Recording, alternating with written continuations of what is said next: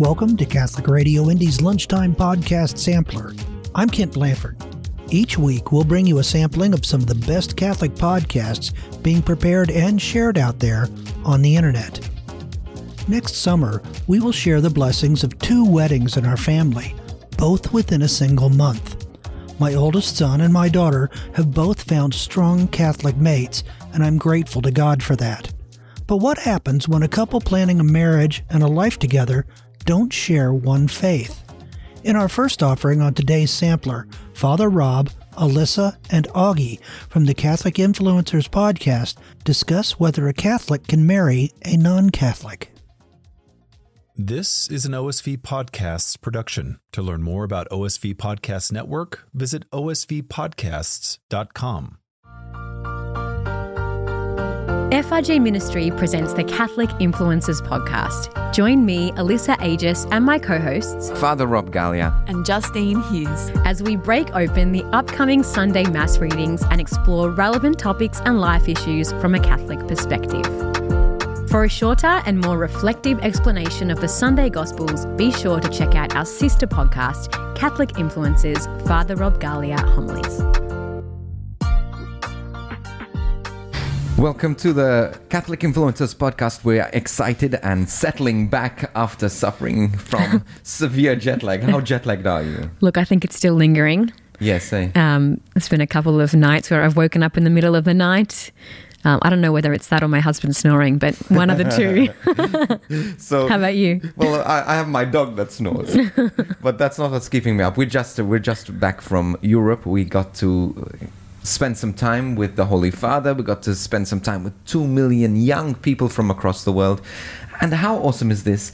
Um, in the last episode, you heard a little bit about what we have been through and what we, we have done, but we got to sing in front of a massive crowd. How big was that? Look, the biggest crowd we sang in front of was 700,000 right in front of us plus an international um, television audience. Yes. It was huge. So you look it up on on uh, Shalom World or on Google, um, Father Rob Galea and band at at Stations of the Cross. Awesome. Um, you can see us perform there, but um, we're blessed also to be here in the studio to be able to talk to you, to reflect a little bit. How we highlight. Tell me, what was your favorite part of all of World Youth Day? You think? Hmm.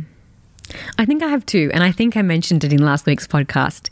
Um, obviously, performing to the large crowd of people that was really beautiful, and even though there were so many people, I did I really did feel like it was a moment of prayer where. Um, us as a band were able to um, play music directly to our audience of one. Like I really felt that. Mm.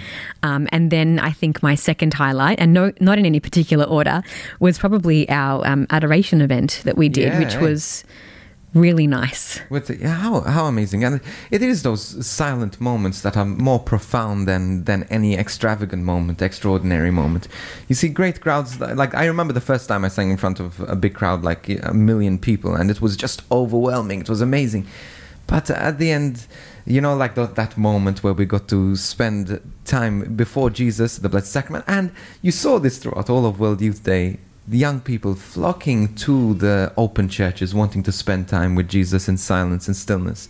That's what it's all about. Exactly. And it wasn't even like um, a super comfortable setting. I remember dripping with sweat that yes. entire um, yes. adoration time because it was just so hot in this little small church with so many people. But it didn't matter. Like yes, being yes. in the presence of Jesus was enough. And even as you were speaking, I'm just thinking we arrived a little earlier for our sound check and we still had a little moment where we could just pray in the empty church. And even that was a highlight. Yes. That, that was really nice. With the relics of Carlo Acutis. Mm. If you don't know anything about Carlo Acutis, he was a young saint, uh, saintly man uh, who's, what, 14 years old? How old was he even when he died?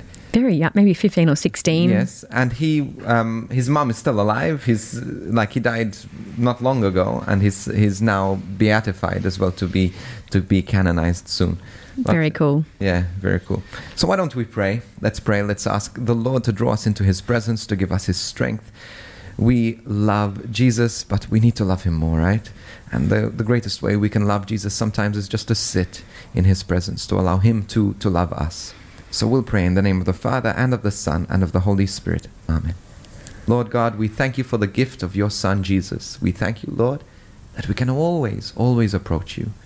There's no formalities, there's no difficulties, just stopping, and allowing you to love us.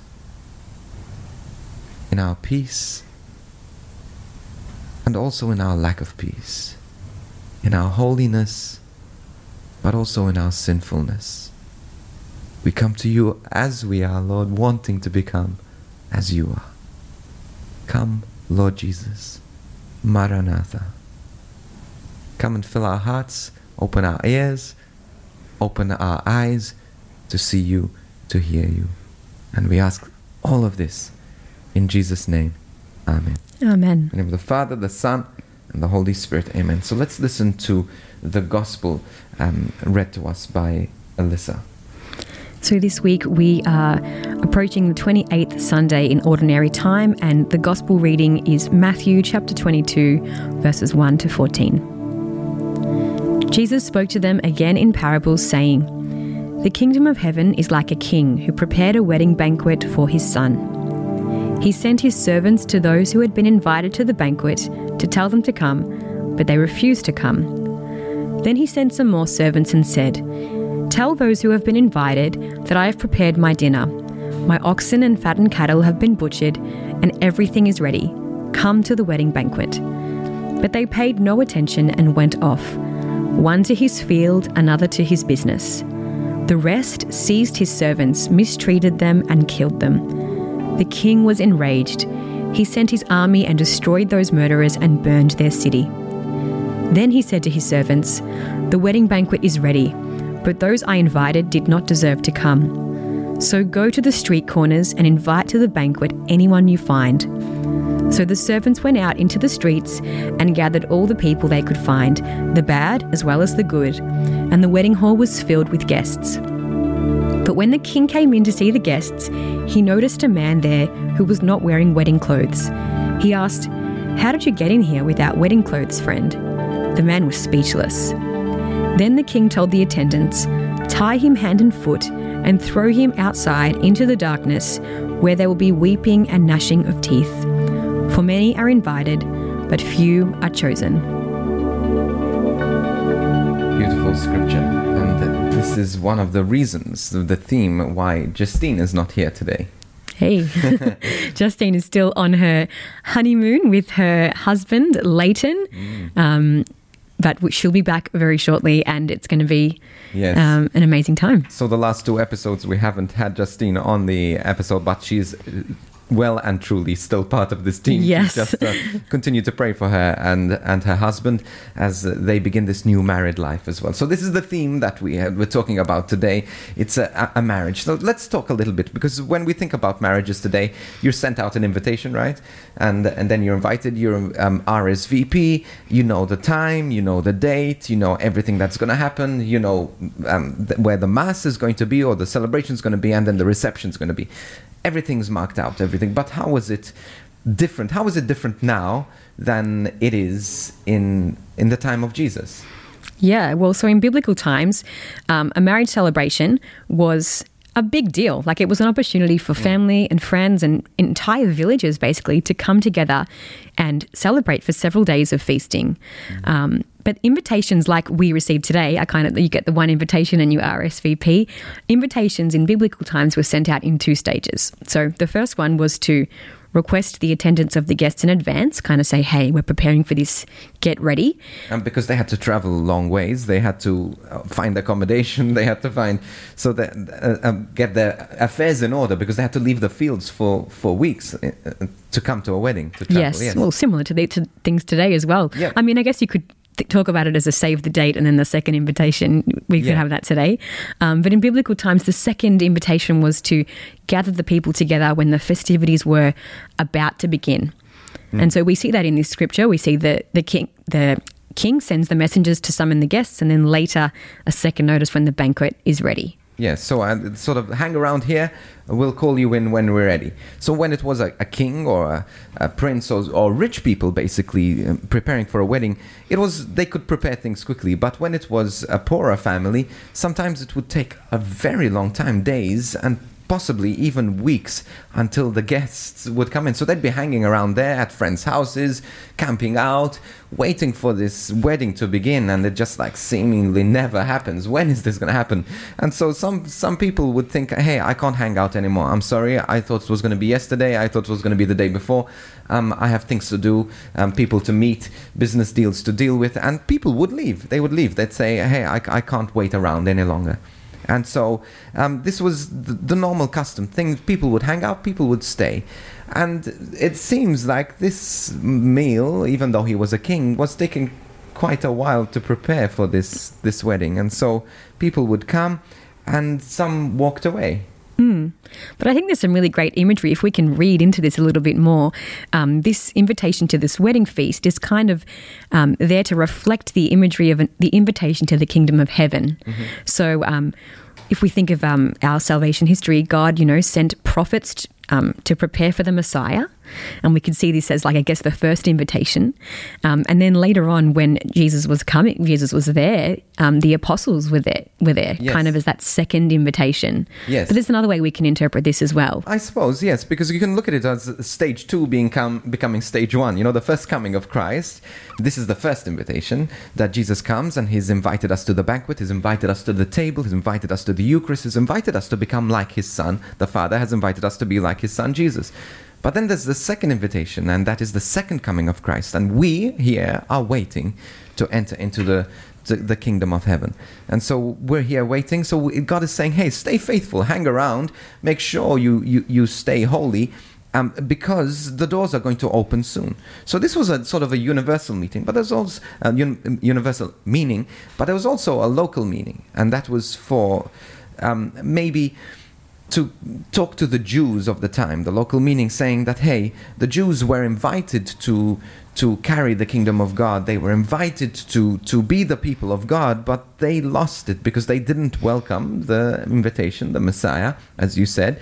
And, uh, and so what happened was God, as he says in the scripture, I'll end up burning down the cities. Like, it's like, what the heck? You sort of, you don't come, so you burn down the city. Mm. Like that's a bit uh, overkill, right?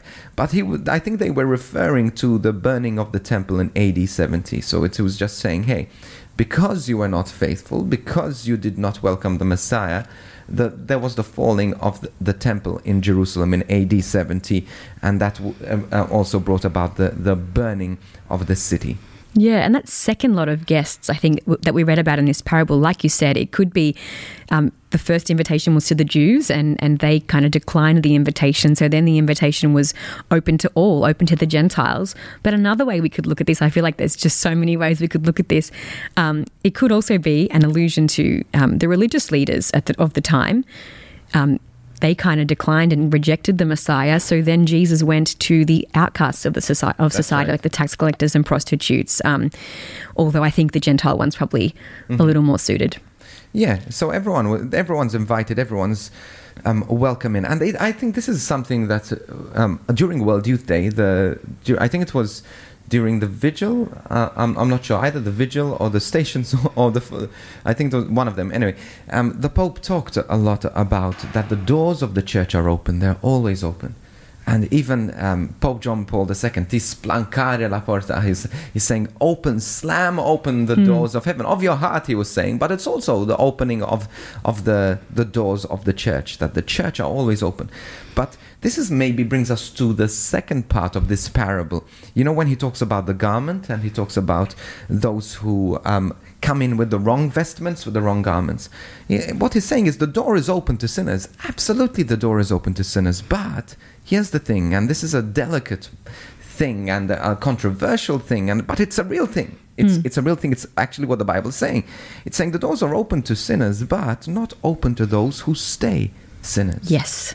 So eh, God invites you in, but it's not the duty of the people in the pews to make you feel uncomfortable and tell you that you're not welcome because only God knows our hearts. Mm. But if we stay in the presence of God, if we are at a church that seek God and usher in the presence of God. Those who are staying sinners just will not be able to, to stay there. They won't because You see, you cannot mix holiness with, with sinfulness. You cannot mix water with oil. There's just going to be a clash, a tension that's going to draw you either into the presence of God or away from the presence of God.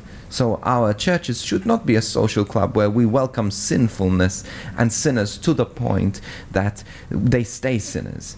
But come to the point, hey, Jesus loves you so much, but he loves you too much to leave you hmm. as you are. He wants to, to he wants to make you as he is. Yeah, I can't but think of the scripture where Jesus welcomes the sinner and then he says, You are forgiven, go and sin no more. That's right. Um, But So- then he gives us the strength not to sin no more. He Yes. gives us the power of the Holy Spirit. He gives us the sacraments. He gives us the, the life of the church as well. That should show mercy because even if you choose to sin no more, guess what? You're still going to sin. You're still going to mess up. It's like let the guiltless one throw, throw the first stone, you know? We're all sinners. Um, so I think that's what this wedding garment in this parable is representing. Um, this whole notion of um, righteousness comes with repentance, and mm-hmm. once we have repented, we have that clean wedding garment. Yes, and think of the garment as your soul. God has given you your soul at your conception, at your birth, and and He's given you this beautiful, white, pure, sinless, beautiful soul. But as we go through the age of reason, our our soul gets dirty because of our sinfulness. Now, our responsibility, our responsibility is to return that soul, to return that garment to God the Father, strong and clean. How? Not by never sinning, but simply knowing the mercy of God, knowing the blood of Christ, invoking the blood of Christ over our lives, asking for mercy, asking forgiveness, going to the sacrament of reconciliation, and turning away from sin. Hmm. That is how we return our soul clean to the Lord. Yeah, and I think this parable is a really good um, invitation for us today, in this day and age, to really reflect on which wedding guest are we, I think, in this parable. So, as we read, all were invited to the the wedding feast. All were invited into the kingdom, as we have discussed. Um, but some of the people in this parable they declined that invitation. They they'd heard about Jesus, they heard about the wedding feast, but they went back to their business. They went back to their farm, and we can see this in our society today. People hear about Jesus and they just go about their daily lives as if they hadn't heard anything. Um, And what about even COVID? You know, this is something more recent. Uh, Well, a lot of churches have filled, but a lot have emptied. You know, we've become lazy. We've gone back to our business and we haven't returned to the church. This is part of this as well. We need to return back to the wedding feast. Absolutely. Um, yes, we can accept Jesus' invitation, say yes to that, recognize our need for salvation, and then really reflect on whether we're truly repenting um, and clothing ourselves in that in that wedding garment. So maybe you have a bit of a reflection this week on where you kind of sit in that on that spectrum. Have you accepted the invitation fully, or are we kind of half in? Yes. Uh, and just return, come back to the arms of the Father. This production would not be possible without the support of our FRG ministry partners and donors. Your ongoing support ensures that our online masses, online courses, podcasts, TV programs, school youth, and parish outreaches continue to reach millions of people across the world. Please prayerfully consider giving a one off donation or becoming an ongoing ministry partner and join us in our mission to share the love of Jesus and his message of hope to the ends of the earth. Find out more at frgministry.com slash donate.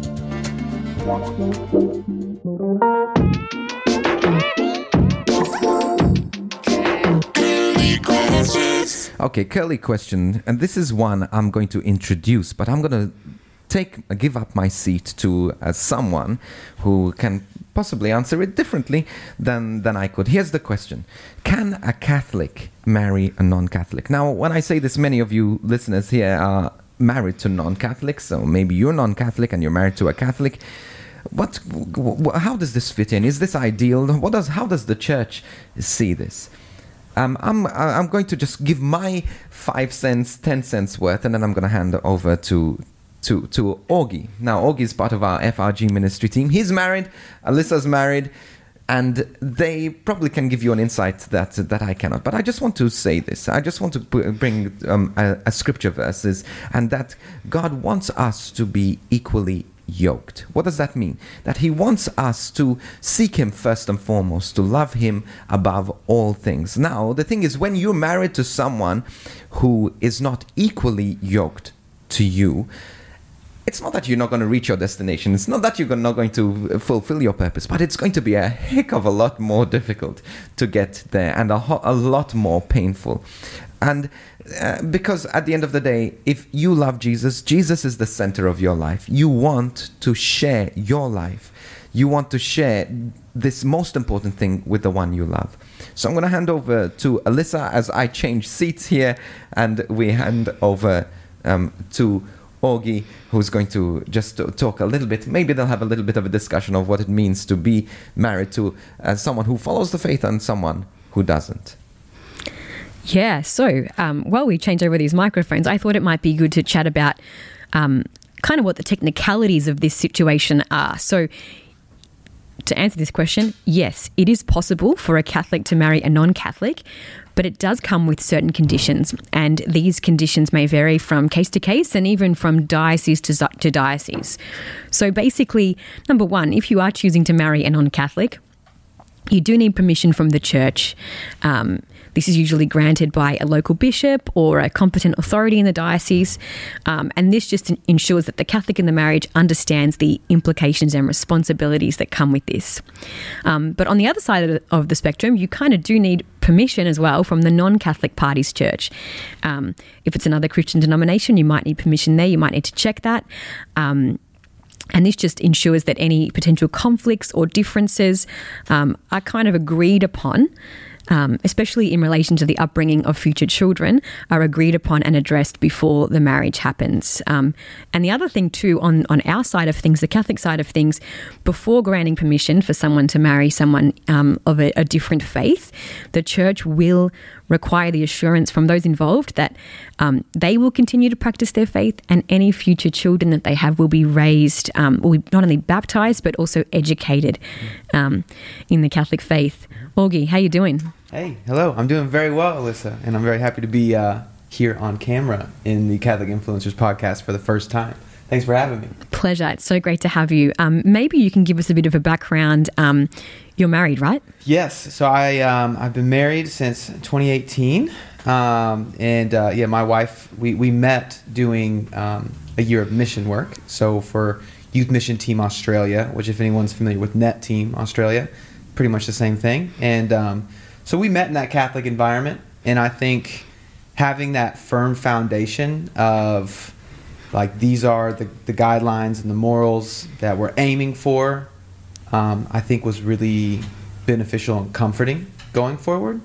Um, but you know, I mean, there's still a, a daily maintaining of it as well, and you know, I'm interested about you know your experience and how it differs, and I'm sure like there's beauty and there's struggle in both you know? Yeah, absolutely. So some of the listeners might know this, but I've been married for almost seven years now, and my husband Daniel is baptized Catholic, but doesn't um, really practice his faith. He'd probably consider himself more an agnostic. I think is the stage we're at at the moment, um, which is difficult. Um, mm but there's also beauty in that. And I think I'll speak to some practicalities because I'm sure there's plenty of listener, um, listeners here. Well, I know there are many people who are listening to this podcast who perhaps are in a similar situation where they are married um, to someone who doesn't share their faith. And I guess sometimes the general consensus that we see um, over social media and over blogs and things that if your spouse is not Catholic, well, that's just really bad. And yeah. um, but I think there can be beauty in that. And, um, and there we have a, a, team member who was explaining how like um, they're dating somebody who's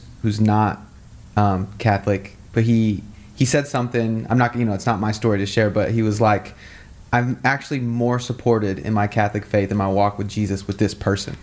And so, um, you know, I mean, it's it's a different walk for everybody. You know. Yeah, absolutely. Yeah. And I think someone, someone, something someone once said to me that's really resonated to me. Um, if not you, then who? I think ultimately, at the end of the day, our our goal um, as married people is to get our spouse to heaven. And mm. I think I'm a very strong believer that just because your spouse isn't may not necessarily be practicing the faith, mm. um, maybe not at all, but maybe not even practicing the faith to the level that you're practicing the faith, mm. um, I think you still can achieve that goal, and it just might look a little bit different. Um, it doesn't mean you don't pray for their conversion, um, Mm. but um, it just might look a little bit different, and it is very possible to get each other to heaven. I can definitely see Yeah. that in in my marriage, hundred percent. Mm, yeah, and I would say like the, the when I was thinking of like what's the hardship because like obviously there's that firm foundation. There's that you know okay we're both trying to get to heaven. I'm trying to get you there. You're trying to get me there. But I feel like there's a danger of complacency, and especially um, you know I was born cradle Catholic. Like it's just I've had in my own life I've had to make my faith my own decision. Um, and, and I think it's in you know Emily, uh, my my partner. You know she's the same. She had to make it her own. Um, but also, it, yeah, you just don't want to go into maintenance mode of just like, well, we're both Catholic, and so we're going to heaven, and we ticked the box. You know, I think it's still like something that you have to, um, you know, keep working at, um, figuring out how does that look on a day to day basis. Um, there's a business term that I really like. Uh, that's you know, if you're not growing, you're dying, and I think that's the same with spiritual life, and it's the same with like you know, walking with my with my wife. Like, what are we doing to continue to grow? You know, are we praying a rosary once a week together? Are we, you know, um, talking about scripture a little bit? Like, are, are we tuning in? But I, I found like there'll be times where, you know, especially like, um, you know, the the day to day can get really hard, and uh, especially you know we have kids, and so the, the kids can get really you know hectic. And I can sometimes be on a spiritual mountain and just be like, you know, babe, God, I'm so like, no, I just wish I could like draw you into how close, you know, how amazing this is. And she's just so tired, and she's just like, I need Jesus to meet me like where I am. You know, like I'm happy that you can go and have this experience. And so like I think it's just like maintaining that and just truly loving your your spouse where they're at, I think is the most Christian thing you can do. You know, instead of trying to, you know, bring them along, it's just like love them and see like what do they need right now. Amen. And I, I was thinking of two things as you were saying that. So, number one, I love the whole thing of loving your spouse where they're at.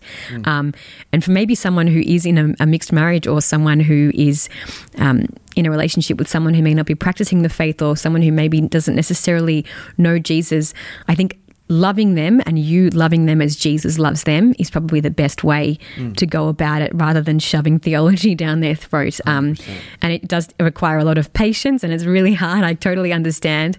Um, but I think that's definitely the best approach. And the second thing you were saying is, um, communication i think is the whole theme that really spoke out with me you know you were speaking with your wife about what we're going what are we going to do to grow in holiness together um, even if you're in that mixed marriage, communicate what's important to you. Um, if you're not married, maybe perhaps you're discerning marriage and you're discerning whether to marry someone who may not share your faith. Discern how are you going to be raising your kids. Um, What's what are your Sundays going to look like? You know, if you're a practicing Catholic, obviously Sunday Mass is, is a very important part of your um, weekend routine.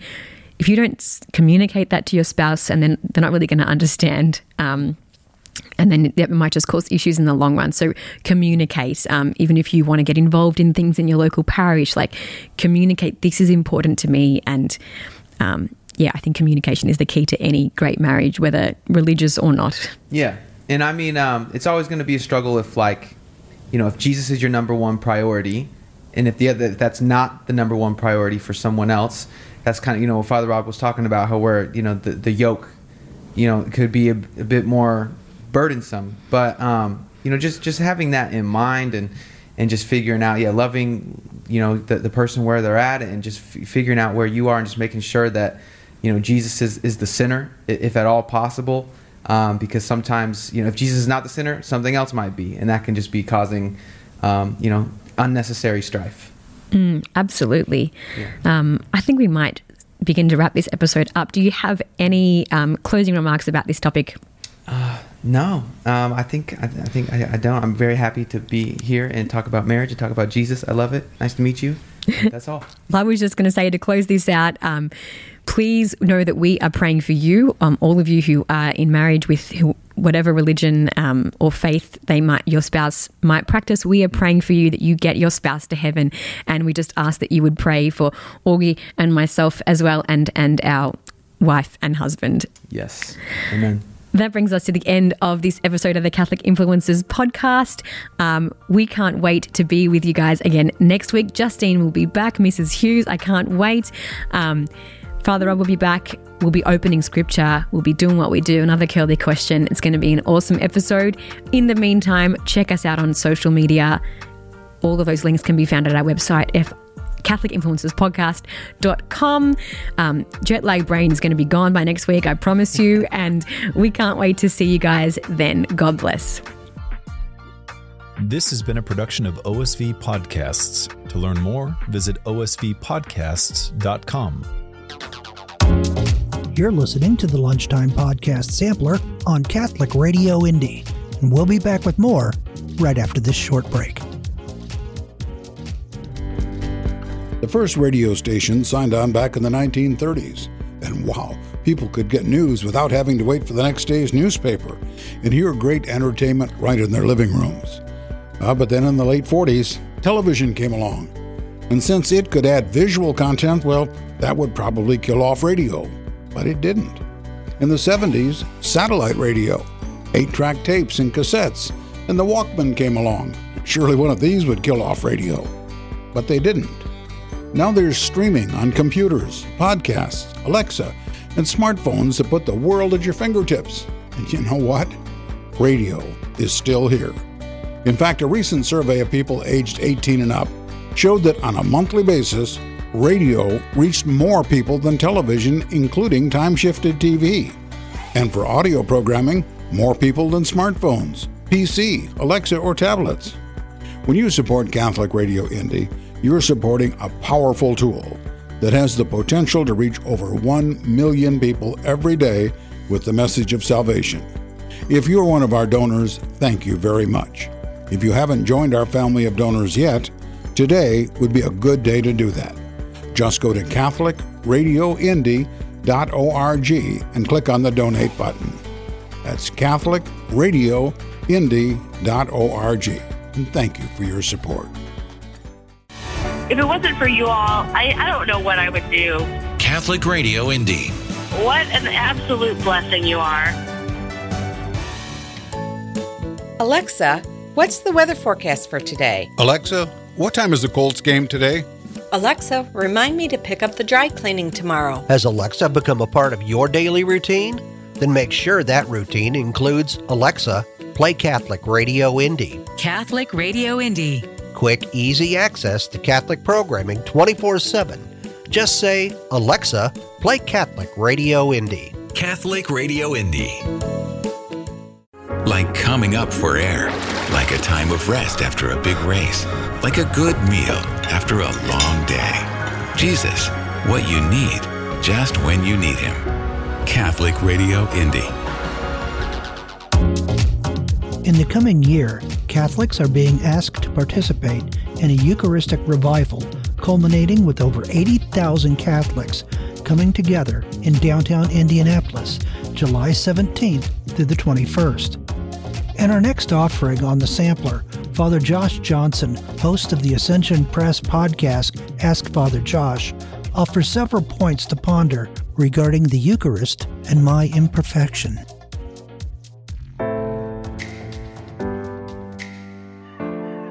What's up, and welcome to Ask Father Josh, the podcast where I get to listen to your questions, pray with them, and hopefully respond in such a way that is helpful for you to become a saint in your walk toward eternity.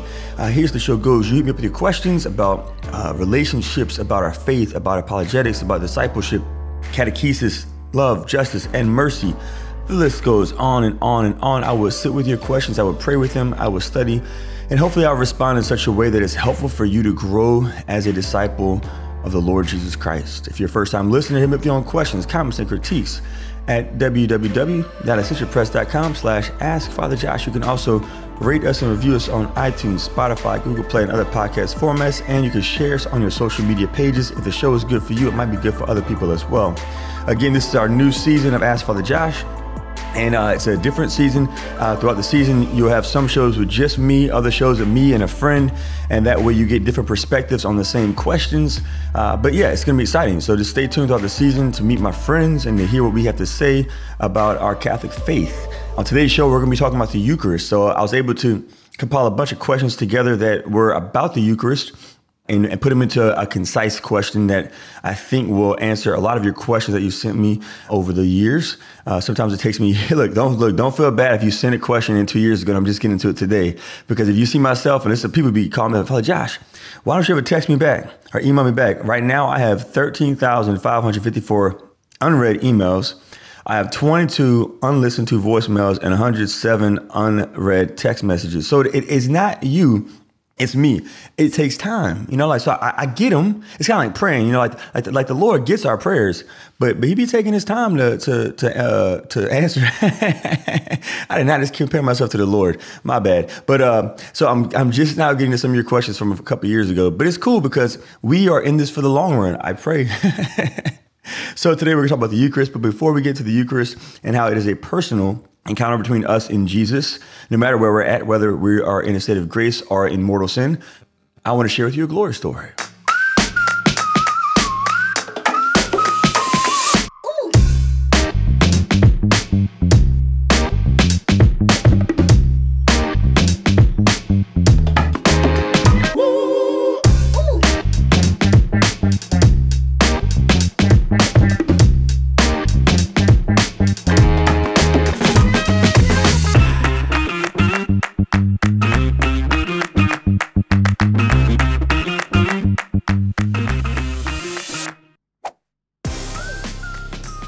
So my my glory story is this. It's about the Eucharist. So this past year in our RC class, we brought in a number of, of new Catholics, and what was beautiful for me was hearing their stories.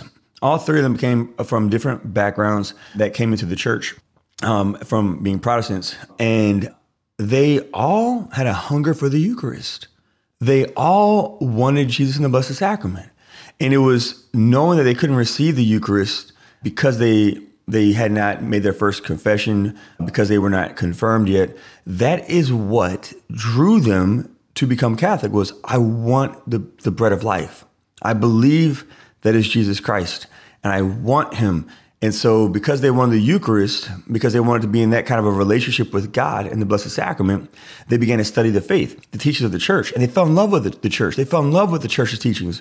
But it was all rooted in, and it all began with a longing and a hunger for the Eucharist. So, and the glory story is it's good to invite people to wait. And I, I know there are, are some there are some priests who are like, oh, we should just let anybody receive. But, but that's, first of all, you, you don't do that, right? Uh, because you need to be of one faith and one mind and one heart when you receive the body of Christ. And you need to, you need to go to confession so you're not in sin. But but also, it's, it's there's something about the weight of, uh, okay, during this process of waiting to receive the love of my life, the one I'm being drawn to, I get to learn more about him and learn about what he cares about, the church. Uh, and so they're all super faithful now, and they're uh, they're just rocking it here at the, at the Church of Sacred Heart and at our school, Sacred Heart School, and it makes me so happy. So the Eucharist is worth waiting for. Like love is worth waiting for. The Eucharist is worth waiting for as well. So just just hold on and wait, and invite people to wait. With that being said, let's jump into today's question.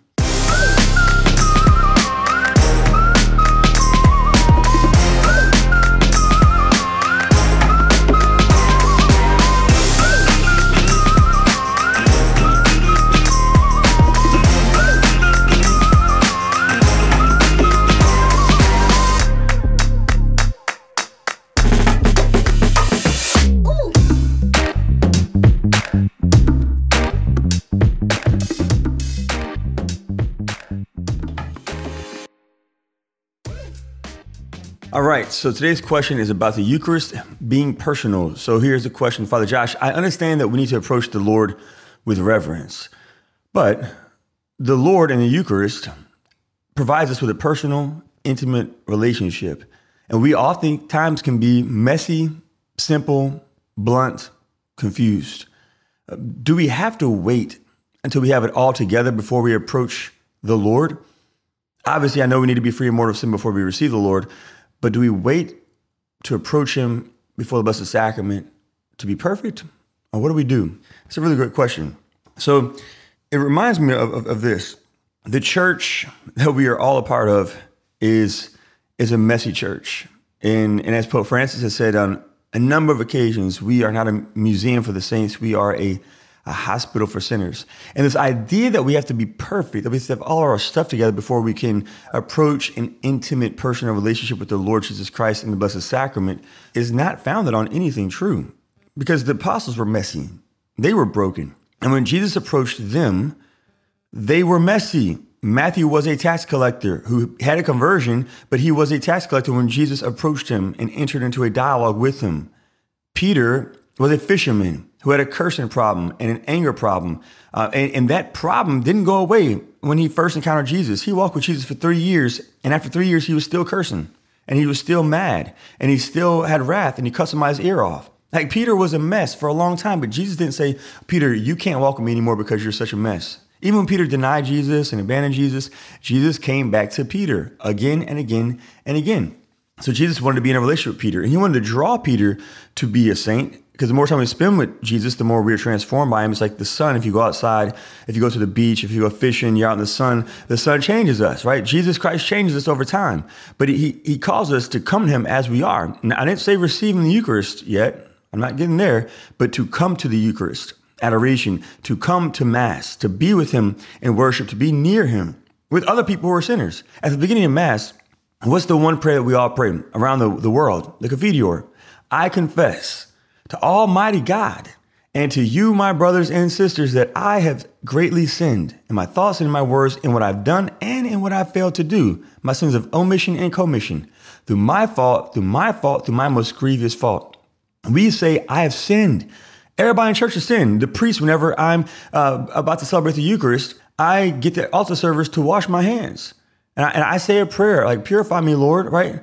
Because I, I, my, my sins even the priest, we're, we're, all we're all sinners. The, the, nuns are sinners. Pope John Paul II was a sinner. He went to confession once a week. He went to go to confession once a week. In all of our churches, we have confessionals. We have confessionals in our church because we, we're saying this is a place where sinners are supposed to come. we come here and we have a confessional in the church. And I got that cool old school confession in my church, like with the screen. I love it. It's the best. But we have four of my church. Four confessionals in my church. Why? Because clearly at one point in my church's history, at Sacred Heart of Jesus, we recognized that we needed a lot of confessionals because we had a lot of sinners. And that's where sinners get cleaned up in the confessional. So we ought to be coming to God as we are, not as we could be, would be, or should be if we got perfect. It's like people who say, I, I can't pursue a relationship with somebody until I'm 100% virtuous. Like, no, like, God purifies you over time. You're never gonna be 100% virtuous. They're never gonna be 100% virtuous. Don't have those fake expectations and ideals. You also strive for virtue. And if you are aware of you have like some serious like vices that are not allowing you to be free right now, well, then yes, then you should not, right, pursue.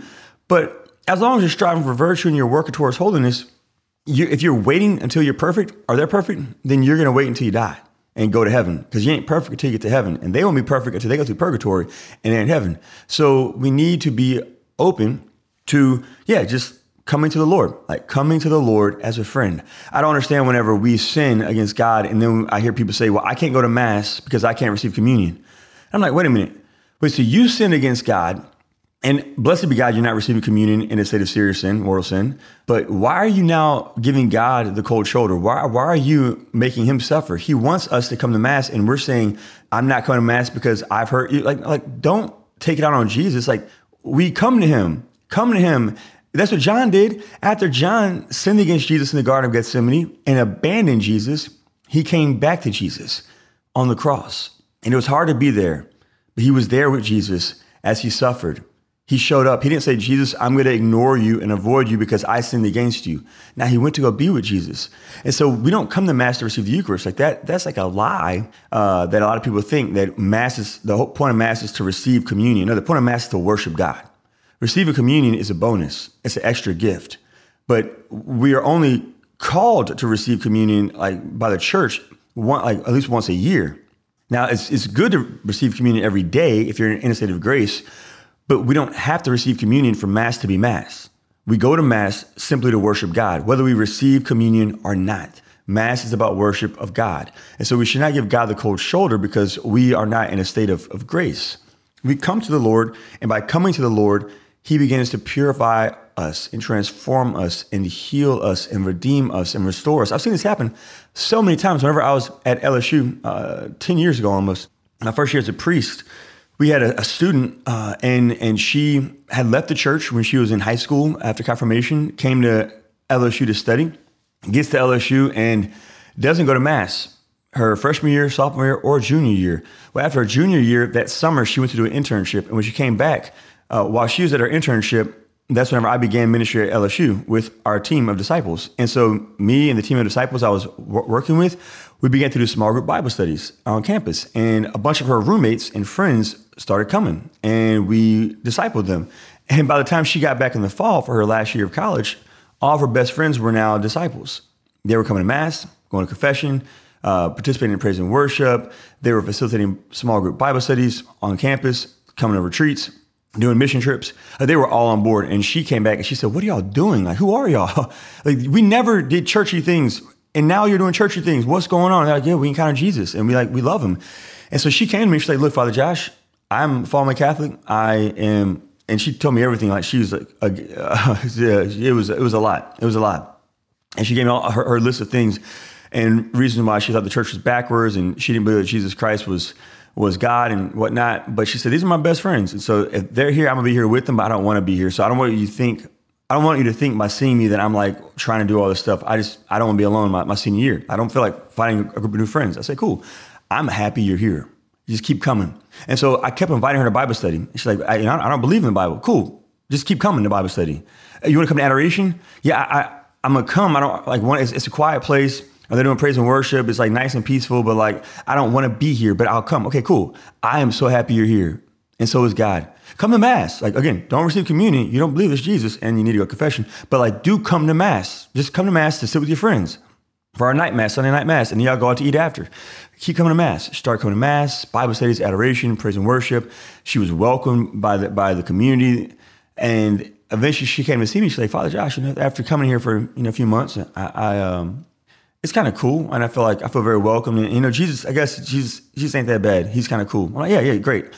I love you being here, and so does he. So just keep coming. I'm not asking you to change. I just want you to keep coming out of reach because I knew what was happening. I knew by like just, just going with the process that Jesus was doing something in her heart. There's no way you could spend time with God and God not transform us. And so after a number of months after that, she comes back to me, hey, Father Josh, um, yeah, you know, I, uh, I not only love Jesus now, but I, I think I'm starting to understand the church, you know, right? Right. Praise God. And I was able to connect her with a spiritual director, get her with a priest for confession. She comes back to church. A few months after that, hey, Father Josh, ah, I think God's called me to be a nun. All this happened because she was welcomed to be in a relationship with Jesus as she was. We told her, You belong here. You belong here. And because she felt like she belonged, she began to believe the gospel, believe Jesus, believe the church, his bride.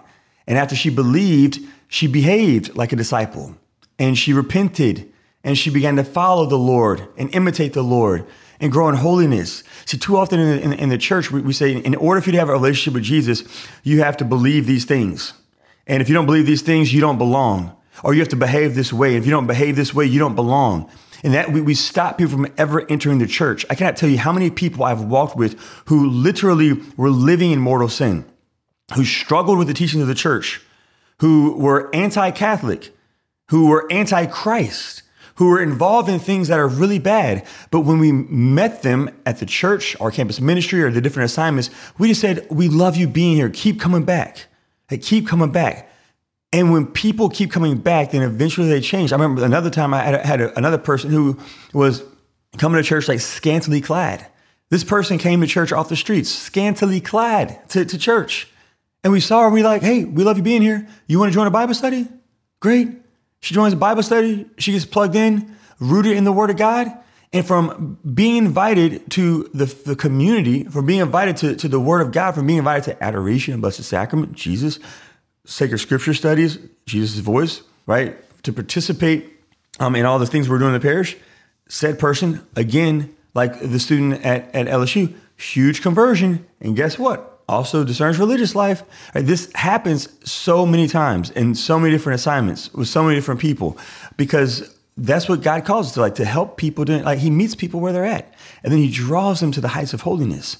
But if we expect people to be at the heights of holiness when they first come back to church, we're going to push them away. We will push them away. And so, yes, the Eucharist is personal, and we are called to just come and be in a relationship with Jesus Christ in the Eucharist. But that does not mean that we need to be receiving the Eucharist until we are in a state of grace. Once we get in a state of grace, then we can have that kind of relationship with the Lord. But just because we're not in a state of grace and we're not ready to receive communion doesn't mean He's not asking us to come to adoration and read Scripture doesn't mean he's not asking us to come to Mass and worship him without receiving communion. He wants us to come to the tabernacle. He wants us to, to be close to him. He wants us to look at him, to, to sit with him face to face, to be with him. And from being with him over time, he will draw us to an even deeper relationship. Uh, and I've seen, I'm, I'm telling you, I've seen it so many times. Yeah, that's what I got to say about that. So we are messy. The church is a hospital for sinners. But remember, in the hospitals, there are doctors Jesus Christ is the divine physician. And so you come to this uh, hospital so the divine physician can, can heal us over time, over time. There's always layers, there's always more, there's always more. So with that, we're going to take a break and we'll come back. I'm going to talk about a saint uh, who went without communion, but continued to go to Mass, even though he didn't receive communion. Hi, I'm Father Gregory Pine. I'm Father Jacob Bertrand Janczyk. And we're the hosts of Catholic Classics. Join us for season two of the podcast, where we will read and explain the Confessions by St. Augustine. So, the Confessions, it's a classic. We all know that, but why read it? In this book, St. Augustine testifies to God's power, God's ability to draw him from a life of sin and error into a life of holiness and of genuine service of God's people.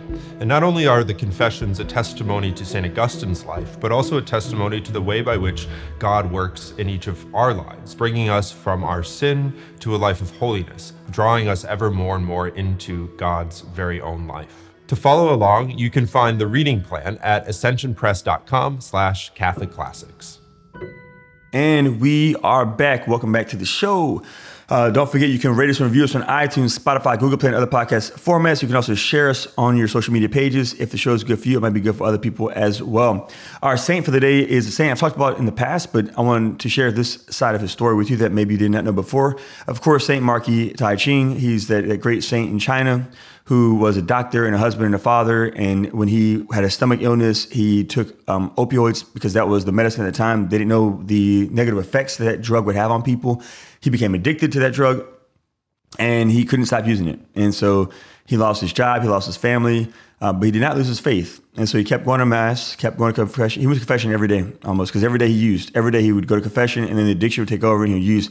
Unfortunately, the priest at that time did not understand addiction. So his priest told him, You're not really sorry because you keep doing the same thing, so you can't receive communion anymore. So he kept going to confession, but he did not receive communion. Um, and so he would go to mass and he would pray his rosary and he would adore the Lord and he would worship God, but he didn't receive. Even though he could not receive, he didn't say, Well, I'm done with God now because God didn't tell him you can't come worship me anymore. God didn't tell him you can't be in relationship with me anymore. So he remained in relationship with God while he was addicted, while he was falling to his, his vice, his bad habit, drugs. And because God never gave up on him, because God allowed him to keep coming to him, to be with him, to worship him in that church. Uh, whenever um, his people were persecuted, he died a martyr and he refused to deny God because God did not stop him and prevent him from still worshiping him um, even without receiving communion. And so um, I, I, encourage us to get to know that story because, again, I've known so many people who've said, Father Josh, I don't go to church because I can't receive. We don't go to church to receive, we go to church to worship. Receiving is an extra gift. Receiving communion is a great, great gift. It's the greatest, it's a great gift, huge gift. I love it, right? But don't allow that to stop you from worshiping God because Mass is not about you and it's not about me. It's about Him and us showing up to be with him in this representation of Calvary, right? Where Peter did not go and where James and Thomas did not go, where Matthew did not go, we could say with Jesus, I'll go. When Mary and John were there, it wasn't fun, it wasn't exciting, it was painful. And it might be painful to go to Mass if we're not receiving communion, but it was painful for them, and they still went. And so we can go too because it's about God. So let's just be reminded that that great gift that it's always going to be about God. So St. Mark Ji Tianxiang, we invite you to pray for us that we may always remember that it's not about us, it's all about Him. Until next time, I'll see you in the Eucharist and I'll just be with you when you hear me on the podcast next week. Deuces.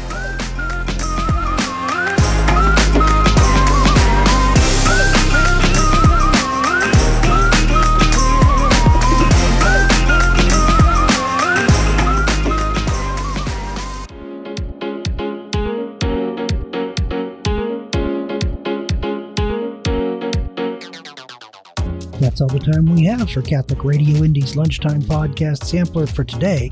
You can find this show in podcast form at CatholicRadioIndy.org, along with links to more of the programs we've shared. I'm Kent Blanford, and until next time, may God bless. You can hear the Holy Mass every day at 8 a.m. right here on Catholic Radio Indy.